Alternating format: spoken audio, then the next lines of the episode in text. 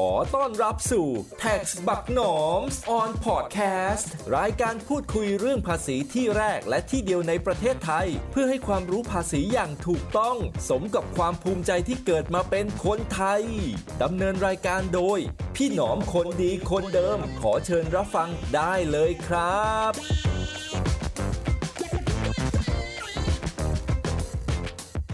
สวัสดีครับกลับพบกับ TAXBugnoms on podcast อีกแล้วนะครับสำหรับตอนนี้เป็น EP ที่ 54 แล้วครับ เราอยู่กันในวันที่ 7 ตุลาคม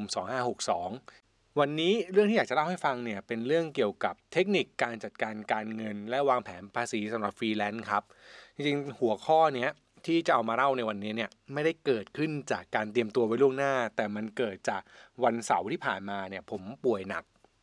ท้องเสียเป็นไข้อาเจียนจนแบบ เรียกว่าเป็นอาเจียนครั้งใหญ่ที่สุดในชีวิตหมอจะเรียก admit เลยด้วยซ้ำแล้วก็กว่าจะฟื้นขึ้นมาเนี่ยก็ประมาณวันอาทิตย์ที่ผ่านมา พอจะฟื้นขึ้นมาปั๊บก็คิดอะไรไม่ออกก็นั่งเขียน status ขึ้นมา status หนึ่งใน Facebook ครับของส่วนตัวนะครับก็เขียนไว้บอกเรื่องการเป็นฟรีแลนซ์การต้องทำงานกับความป่วยไข้อะไรแบบนี้ มันมีมุมหนึ่งที่ พอเขียนเสร็จแล้วเนี่ยมันก็เลยมีมุมหนึ่งที่ผมคิดว่าเฮ้ยมันมีประเด็นที่อยากจะเอามาแชร์ในการทำพอดแคสต์ต่อเลย เกี่ยวกับเรื่องการจัดการการเงินและภาษีที่เกี่ยวข้องกับชีวิตฟรีแลนซ์นะครับ แต่ว่าต้องเล่าให้ฟังก่อนว่าเนี่ยเป็น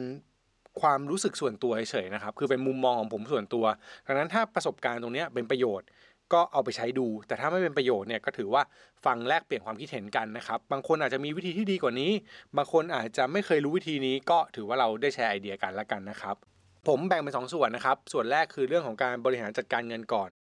สิ่งแรกที่เราต้องรู้ก็คือฟรีแลนซ์มันแตกต่างจากงานประจำผมเนี่ยเคยทำทั้งงานประจำมา 10 กว่าปี ประมาณ 15 ปี แล้วก็ในระหว่างทำงานประจำเนี่ยผมก็มีรับฟรีแลนซ์ไปด้วยในช่วงประมาณ 5-6 ปีหลัง หลังจากนั้นผมก็ลาออกมาเพื่อทำฟรีแลนซ์เต็มตัวเนี่ยผมเห็นเลยว่าการที่เป็นฟรีแลนซ์กับงานประจำเนี่ยมันต่างกันก็คือ ในตอนที่คุณทำงานประจำเนี่ยถ้าบริษัทคุณสวัสดิการดี เช่นมีกองทุนสำรองเลี้ยงชีพ ประกันสังคม เงินเกษียณ เงินบำนาญอะไรพวกนี้ที่เขามีให้ในการแบบทำงานนะครับ ไม่ว่าจะเป็นราชการหรือเอกชนก็ตาม ออกก็ได้เงินก้อนใหญ่อะไรแบบนี้พอคุณเป็นฟรีแลนซ์เนี่ยไอ้เรื่องพวกนี้ทุกอย่างคุณต้องสร้างเองหมดเลย สวัสดิการรักษาพยาบาลก็ไม่มีถูกไหมครับ พอป่วยก็ไม่รู้จะไปเบิกใคร ภาระคนในครอบครัวทั้งหลายที่เราต้องรับผิดชอบเนี่ย บางที่เขาก็มีแบบค่าเล่าเรียนลูกเบิกได้อะค่าพ่อแม่เจ็บป่วยพาไปหาหมอเอามาเบิกได้บ้าง ภรรยาถ้าจดทะเบียนสมรสเบิกได้ พวกนี้ก็ไม่มีอีก ดังนั้นตรงนี้เราต้องจัดการให้ดี การจัดการให้ดีเนี่ยทำไมถึงต้องจัดการให้ดีนะครับ ผมมองว่ามันมาจากข้อจำกัดที่สำคัญที่สุดก่อนก็คือว่า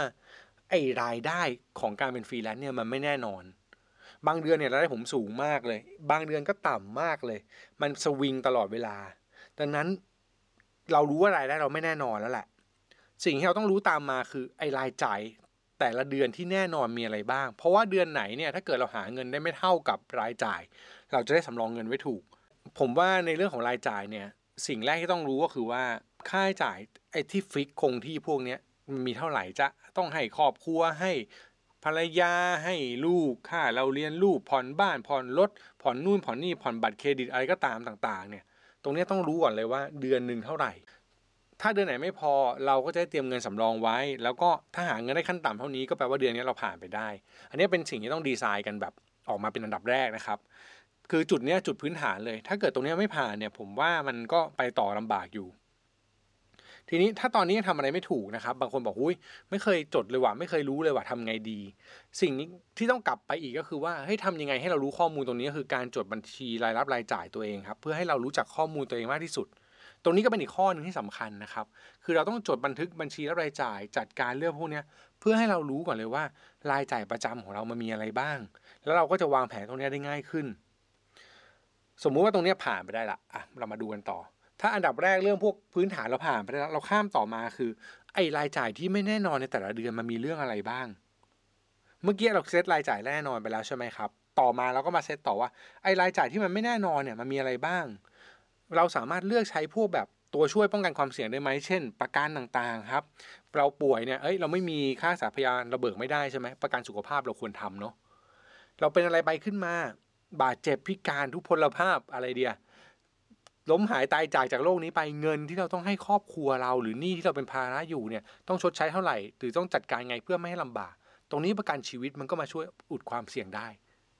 เห็นไหมฮะมันก็จะมีตรงเนี้ยที่เราต้องมานั่งดีไซน์ต่อ เฮ้ยไอ้พวกความเสี่ยงพวกนี้จะปิดยังไง จะจัดการยังไง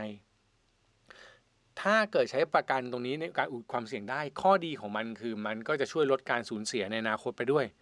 ก็คือถ้าเกิดไม่ได้ทำไว้พอป่วยขึ้นมาจริง แทนที่ต้องเอาเงินสำรองมาใช้ประกันจ่ายให้มันก็ดีกว่าถูกไหมครับ อันนี้เป็นส่วนหนึ่งที่ผมคิดว่าเป็นส่วนสำคัญของการป้องกันความเสี่ยง ผมบอกตรงนะตอนที่ผมทำงานประจำผมก็ไม่คิดว่าประกันมันเป็นเรื่องสำคัญ แต่ตั้งแต่มาเป็นฟรีแลนซ์เนี่ยผมได้ใช้พวกนี้เยอะมาก แล้วก็ได้เบิกเยอะมากเลย มันก็เลยได้เห็นว่าบางตัวเนี่ยมันก็จำเป็นต้องมีล่าสุดเนี่ยลูกเข้าโรงพยาบาลไปเอ่อถ้าถ้าต้องจ่ายคือจ่ายประมาณเกือบเกือบสองหมื่นหมื่นเจ็ดหมื่นแปดอะไรแบบเนี้ย แต่พอมีประกันมาช่วยฮะตรงนี้ก็มันก็ช่วยได้ทำให้จ่ายน้อยลงอย่างเงี้ยฉะนั้นต้องดีไซน์ต่อครับว่าไอ้ป้องกันความเสี่ยงพวกนี้ทำให้ใครบ้างทำให้คนรอบตัวเราด้วยไหมทำให้ตัวเราด้วยหรือเปล่า อันนี้แล้วแต่ใครว่าจะออกแบบหรือจัดการยังไงนะครับ ตรงเนี้ยมันคือตัวที่อุดช่องโหว่ลดความเสี่ยงไปได้พร้อม ๆ กัน พอข้ามสเต็ปสองเนี่ยก็คือรายจ่ายไม่แน่นอนพวกนี้ไปแล้วเนี่ยเราป้องกันไว้ละแล้วบางคนป้องกันเยอะป้องกันน้อยแล้วแต่นะครับ ว่าคุณมองว่าตัวเองเสี่ยงแค่ไหน พอผ่านขั้นนี้ไปได้ ขั้นที่สองเราก็จะมาขั้นสุดท้ายคือ อันนี้วางแผนเรื่องเกษียณละวางแผนเรื่องเกษียณคืออะไรก็คือวางแผนว่าในวันที่เราไม่ทำงานวันที่เราต้องเลิกจากการทำฟรีแลนซ์เนี่ยเราต้องเตรียมเงินไปเท่าไหร่ เพื่อไม่ให้เป็นภาระลูกหลาน เพื่อไม่ให้คนอื่นลำบากหนึ่งสองสามที่ผมเล่ามาเนี่ยจริง ๆ แล้วมันอาจจะเซตไปพร้อมกันก็ได้นะครับ ไอ้รายจ่ายแน่นอนรายจ่ายไม่แน่นอนรวมถึงเงินเกษียณพวกนี้จริงๆมันทำไปพร้อมกันก็ได้ ผมไม่ได้บอกว่าต้องทำหนึ่งสองสามนะ แต่ว่าผมให้เห็นความสำคัญว่าถ้าหนึ่งยังไม่รอดสองยังไม่รอดเนี่ยโอกาสเก็บสามจริงๆมันยาก คนส่วนใหญ่จะบอกว่าพี่หนอมมีปัญหาว่ะคือแบบ ตอนนี้เอาจริงบริหารจัดการรายจ่ายแต่เดือนยังไม่รอดเลย จะไปหวังเก็บเงินเกษียณหวังเก็บเงินอะไรพวกนี้ไม่ได้อย่างเงี้ยครับส่วนมันจะเป็นคำแบบนี้ ผมก็เลยไล่เรียงให้ดูว่า 1 2 3 เป็นสเต็ปแต่ถ้าเกิดใครพร้อมเนี่ยพวกนี้ทำไปพร้อมกันได้ตลอดเลยนะครับ มันเป็นตัวที่ช่วยเราอยู่แล้ว ให้เราบริหารจัดการเงินได้ดี โดยส่วนตัวครับผมก็มองว่าประกันทั้งหลายทำเพื่อป้องกันภาระป้องกันเงินที่จะหายไป เงินเกษียณต้องมีเผื่อไว้สำหรับเลิกทำงาน เงินเก็บ อันเนี้ยอีกเรื่องหนึ่งที่ผมว่าเป็นประการเด่นสำคัญคือ ต้องสำรองไว้ให้มากกว่าคนอื่นด้วย อันนี้คือภาพรวมนะครับไอ้ตรงที่บอกว่ารายจ่ายไม่แน่นอนไม่แน่นอนเนี่ยสุดท้ายแล้วการเป็นฟรีแลนซ์เนี่ยเงินเก็บเนี่ยต้องสำรองให้มากกว่าคนอื่น บางคนอาจจะบอกว่าเฮ้ยถ้าเป็นมนุษย์เงินเดือนเก็บไว้สักสามหกเดือนก็พอผมบอกเลยฮะถ้าเป็นฟรีแลนซ์เนี่ยเก็บไว้สักปีหนึ่งเผื่อต้องใช้เผื่อมันต้องฉุกเฉินมีเงิน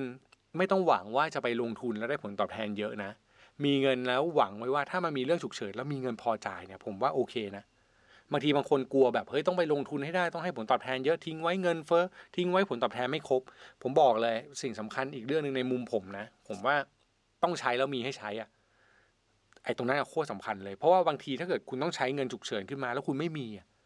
คุณลำบากมากเลยนะ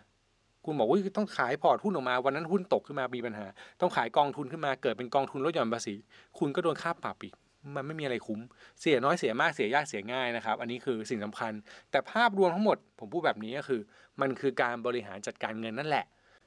เราต้องรู้เป้าหมายของตัวเองด้วยครับว่าเราจะต้องจัดการแบบไหน เพื่อจัดการและป้องกันตัวเองให้ดีที่สุด เมื่อกี้ผมมีพูดไปแล้วแต่ว่าผมแชร์อีกทีหนึ่งให้ชัดเจนคือ ตัวผมผมจะป้องกันคือทำประกันสุขภาพประกันชีวิตทำเพื่อป้องกันความเสี่ยงที่เกิดขึ้น ถ้าเจ็บป่วยเนี่ยก็มันจะไม่กระทบเงินสะสมอย่างที่บอก ประกันชีวิตเนี่ยมันก็จะมีทั้งเก็บเงินไว้ทางตามเป้าหมายของผมด้วยก็คือออมทรัพย์ไว้แบบถึงเวลาหนึ่งสัก 5 ปี 10 ปี ผมอยากได้เงินก้อน กับเก็บไว้เผื่อว่าผมเป็นอะไรไป แต่ว่าก้อนนี้ผมเก็บไม่เยอะมากในกรณีที่ผมเป็นอะไรไป เพราะว่าคนรอบตัวผมเนี่ยเขามีฐานะดีอยู่แล้ว คือเอาเป็นว่าผมเป็นอะไรไปไม่กระทบใคร แล้วเขาก็มีเงินอยู่แล้ว แล้วสิ่งที่ผมสร้างมาอยู่ก็พอเพียงพอให้เขา ใช้ชีวิตต่อได้ ผมก็เลยไม่ได้ไปใส่ตรงประกันชีวิตตรงนี้มากนะครับ อันที่ 2 คือเรื่องของเก็บเงินเกษียณเก็บเงินเกษียณเนี่ยผมมาใช้พวกเครื่องมือลดหย่อนภาษีต่างๆแบบเป็น LTF RMF ประกันบำนาญแล้วนอกจากนั้นผมก็มีพอร์ตออมหุ้นอยู่พอร์ตหนึ่งที่เก็บไว้ใช้ยามเกษียณด้วย ลงตรงกลุ่มเนี้ยผมตั้งเป้าหมายไว้ว่าอีกสักประมาณ 15 ปีข้างหน้านะครับโดยประมาณเนี่ยผมจะมีเงินเพียงพอณวันเกษียณก็คือสักประมาณอายุ 55เนี่ยผมน่าจะมีก้อนใหญ่ เฮ้ยจริงไม่ใช่สิบห้าปีว่ะมันต้องมาอีกยี่สิบปีเออนั่นแหละ แต่ว่าเอาเป็นว่าผมตั้งเป้าว่าอีก 20 ปีข้างหน้า ถ้าเงินเก็บก้อนนี้ผมเก็บแบบนี้ไปได้เรื่อยๆ ถึง 20 ปี ผมจะมีเงินเพียงพอสำหรับเกษียณได้อย่างเหมาะสมนะครับ อันที่ 3 ผมป้องกันคนรอบตัวด้วย เช่น ในฐานะพ่อผมก็ทำประกันสุขภาพให้กับลูกอย่างที่บอกไปนะครับ อีกส่วนผมก็จะมีวางแผนเก็บไว้ให้สำหรับลูกในอนาคตด้วยเก็บเงินไว้เป็นเงินก้อนของเขาทั้งทุนการศึกษาทั้งกับเรื่องเงินตั้งต้นชีวิต เพื่อให้ไม่มากระทบความมั่งคั่งที่ผมสะสมไว้สำหรับเงินเกษียณตัวเอง เวลาผมคิดคือผมแยกกันระหว่างเงินเกษียณตัวเอง กับเงินที่จะให้ลูกนะครับ เพราะว่าสองก้อนนี้มันไม่ใช่ก้อนเดียวกัน ให้ลูกก็คือยกให้เลยเกษียณคือเราใช้ ถ้าเอามารวมกันเนี่ยส่วนใหญ่จะชอบบอกว่า คนหลายคนชอบมองว่า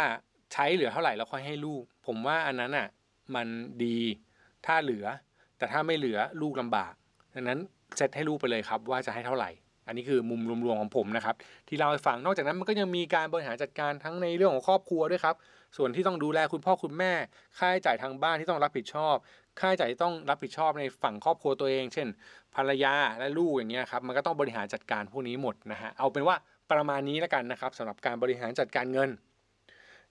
ทีนี้เรามาต่อในส่วนที่ 2 คือเรื่องของภาษีนะครับ เรามาคุยเรื่องภาษีกันบ้าง ผมจะมีกฎหลักสำหรับฟรีแลนซ์เกี่ยวกับเรื่องภาษีเนี่ยอยู่ 2 ข้อ ข้อแรกคือเรื่องของภาษีหักหน้าที่จ่าย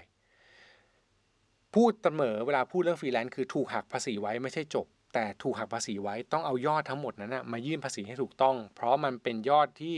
ผู้จ่ายเราเนี่ยเขานำส่งภาษีล่วงหน้าให้สรรพากรไปแล้ว นั้นคุณไปทำงานเป็นฟรีแลนซ์นะครับทำงานแบบไหนอย่างไงมาก็ตาม ได้รับเงินแล้วให้ขอเอกสารหลักฐานการหักภาษีหน้าที่จ่ายให้ครบด้วย ตรงนี้มันจะเป็นแมทกับการทำบัญชีเมื่อกี้ด้วยนะ ถ้าทำบัญชีดีมันจะเห็นรายได้ที่เข้ามาถูกไหมฮะรายได้ตรงนั้นเอาไปยื่นภาษีที่ถูกต้องด้วย แล้วก็ไว้เช็คกับเอกสารหลักฐานที่ต้องขอจากผู้ว่าจ้าง ก็จะทำให้คุณมีความชัดเจนมากขึ้นนะครับ อันนี้คือประเด็นแรก อีกประเด็นหนึ่งนอกจากเรื่องภาษีหักหน้าที่จ่ายแล้ว นั่นก็คือเรื่องของการวางแผนภาษี ในส่วนของการวางแผนภาษีให้เป็นกรอบเล็ก ๆ อีก 3 ข้อสั้นๆนะครับหนึ่งคือคำนวณภาษีให้เป็น วิธีคำนวณภาษีมี 2 วิธีอะรายได้หักค่าจ่ายค่าลดหย่อนเรียกเงินได้สุทธิอีกวิธีหนึ่งเรียกเงินได้พึงประเมินเอา 0.5%คูณรายได้เมื่อรายได้ทั้งปีเกิน 1 ล้าน ตรงนี้หาข้อมูลเพิ่มเติมได้นะครับ จะไปดูในแฟนเพจหรือ YouTube ก็ได้นะครับ Channel Tax ปากหนองผมมีสอนวิธีคำนวณอยู่นะครับก็ลองดูหาตรงนี้เพิ่มเติมได้ อันที่ 2 ตามมาก็คือว่าเรื่องของภาษีมูลค่าเพิ่มครับ ฟรีแลนซ์เนี่ยมันจะมีข้อจำกัดหนึ่งที่ต้องระวัง คือถ้าเกิดรายได้ทั้งปีนะครับในปีไหนเกินล้านแปดแล้วเนี่ยคุณจะต้องจดทะเบียนภาษีมูลค่าเพิ่มด้วย คือหลักการของภาษีมูลค่าเพิ่มเป็นแบบนี้ครับ ภาษีมูลค่าเพิ่มเนี่ยถ้าเป็นกลุ่มที่ไม่ได้รับสิทธิ์ยกเว้นภาษี เมื่อมีรายได้เกิน 1.8 ล้านบาท คุณต้องจดทะเบียนภาษีมูลค่าเพิ่มด้วย กลุ่มที่ยกเว้นภาษีเนี่ยมีไม่เยอะ แล้วก็ส่วนใหญ่ไม่ใช่ฟรีแลนซ์ มันจะเป็นพวกการทำพวกเกษตรกรรม พืชผลการเกษตรขายพวกนิตยสารสิ่งพิมพ์ตำราเรียนและอื่น ๆ อีกมากมาย พวกเนี้ยกลุ่มเนี้ยไม่ใช่คนที่ทำฟรีแลนซ์อยู่แล้ว นั้นแม้แต่คุณเป็นวิทยากร แม้แต่เป็นนักเขียนแม้แต่เป็นอะไรก็ตาม ถ้ารายได้ทั้งปีเกินล้านแปดคุณมีภาระเรื่องภาษีมูลค่าเพิ่มที่ต้องจด และก็นำส่งสรรพากรด้วย เรื่องภาษีมูลค่าเพิ่มก็เช่นเดียวกันนะครับ ศึกษาเพิ่มเติมได้ใน แฟนเพจ TaxBugnoms หรือว่าจะเป็น YouTube c h anel แท็กบักหนอมก็ได้ครับ มีสอนเรื่องนี้ไว้อยู่ แต่หลักๆก็คือปัญหาของฟรีแลนซ์มันจะเป็นแบบนี้ครับ ผมพูดไว้เลยละกันสำหรับภาษีมูลค่าเพิ่ม นั่นคือคุณจะไม่ค่อยมีภาษีซื้อ แต่เวลาคุณรับงานหรือคุณว่าเก็บเงินจากผู้ว่าจ้างเนี่ย คุณอาจจะต้องขออนุญาตบวก VAT อีก7%ด้วย ซึ่งถ้าเกิดผู้ว่าจ้างเขาไม่ยอม เช่น ถ้าสมมติจ้างผมบรรยายงานหนึ่งให้เงินผม 20,000 ผมบอกว่าเอ้ยผมขอบวก VAT อีกเจ็ด้วยนะครับ เป็น 21,400 ถ้าผู้ว่าจ้างไม่ยอมเนี่ยเขาบอกว่าไม่ได้จะให้แค่สองหมื่นเท่าเดิม แล้วผมยอม มันจะกลายเป็นว่าไอในสองหมื่นนั้นน่ะมันมีแวดเจ็ดเปอร์เซ็นรวมอยู่ ผมจะได้เงินได้หรือรายได้น้อยลงนะ ผมจะได้ประมาณหมื่นแปดกว่าๆละจะไม่ได้เท่ากับสองหมื่นอย่างที่ได้มา เพราะว่าส่วนหนึ่งมันกลายเป็นภาษีมูลค่าเพิ่มไปดังนั้นตรงนี้ต้องระวังแล้วก็ศึกษาเพิ่มเติมเอานะครับ ในส่วนสุดท้ายนะครับ นั่นคือการจัดการเอกสารหลักฐานต่างๆให้ถูกต้อง ตัวเอกสารหลักฐานต่างๆ พวกนี้มันจะเป็นตัวหนึ่งที่ยืนยันรายได้เรา ถามว่าพอยืนยันรายได้เราเราได้อะไรต่อมา เราก็จะวางแผนภาษีที่ถูกต้องครับ หลังจากนั้นเราจะเลือกเครื่องมือวางแผนลดหย่อนภาษีอะไรเนี่ย มันก็เลือกตามหลักการคำนวณภาษีได้ จะวางแผนโดยใช้เครื่องมือลดหย่อนภาษี แล้วตรงกับเป้าหมายเราก็ดีครับ อย่างที่เมื่อกี้ผมยกตัวอย่างไปอย่างที่เห็นเนาะอ่าอย่างที่ได้ยินนะ ก็คือ LTF RMF ประกันต่างๆ พวกนี้มันสามารถลดหย่อนภาษีได้ ผมก็เอาตรงนี้มาเป็นส่วนหนึ่งในการที่จะใช้วางแผนการเงินตัวเองไปด้วย มันก็จะทำให้ผมได้สิทธิประโยชน์ 2 ต่อ คือเสียภาษีน้อยลง แล้วก็ได้ได้วางแผนการเงินตามเป้าหมายของตัวเองไปพร้อมกันนะครับ อันนี้ก็เป็นตัวอีกทิปเล็กๆน้อยๆที่อยากจะฝากกันไว้ว่า ทั้งหมดที่ผ่านมาเนี่ยมันใช้วิธีแบบนี้ได้อะโดยสรุปนะครับสุดท้ายทีเทคนิคจัดการทั้งหมดโดยรวมผมสรุปไล่เรียงแบบนี้ครับหนึ่งคือรู้ข้อมูลตัวเองให้มากที่สุด ข้อมูลที่ว่าคือเป้าหมายต้องการอะไรค่าใช้จ่ายค่าใช้จ่ายต่างๆ มีอะไรบ้าง เอกสารหลักฐานต่างๆ มีอะไรบ้าง เก็บข้อมูลให้ครบ สิ่งที่ทำให้คุณรู้ดีที่สุดคือการทำบัญชีรายรับรายจ่าย อันที่ 2 คือวางแผนการเงินตามเป้าหมาย โดยที่ไม่ลืมป้องกันความเสี่ยงของเรา เป้าหมายต่างๆ มีอะไรบ้าง ป้องกันความเสี่ยงด้วย รวมถึงอาจจะวางแผนเรื่องการลงทุนเกษียณอะไรต่างๆ ให้มันเหมาะสม แล้วก็สุดท้ายก็คือหยิบไอ้เครื่องมือต่างๆ ที่ภาษีให้สิทธิประโยชน์เนี่ย ไปร่วมกับเป้าหมายในข้อ 2 และวางแผนภาษีให้ดีด้วย 3 ข้อนี้เนี่ยร่วมกันทำความเข้าใจให้ดี ผมเชื่อนะครับว่าถ้าใครเข้าใจเรื่องพวกนี้ แล้วก็บริหารจัดการได้อย่างเหมาะสมเนี่ยคุณจะเป็นคนหนึ่งเลยที่ไม่มีปัญหาเรื่องการเงิน และเอาจริง ๆ คุณจะประสบความสำเร็จด้านการเงินด้วย หวังว่าตรงนี้คงจะเป็นประโยชน์นะครับสำหรับคนที่เป็นฟรีแลนซ์อยู่นะครับ แล้วพบกันใหม่ในตอนต่อไป วันนี้ลาไปก่อน สวัสดีครับ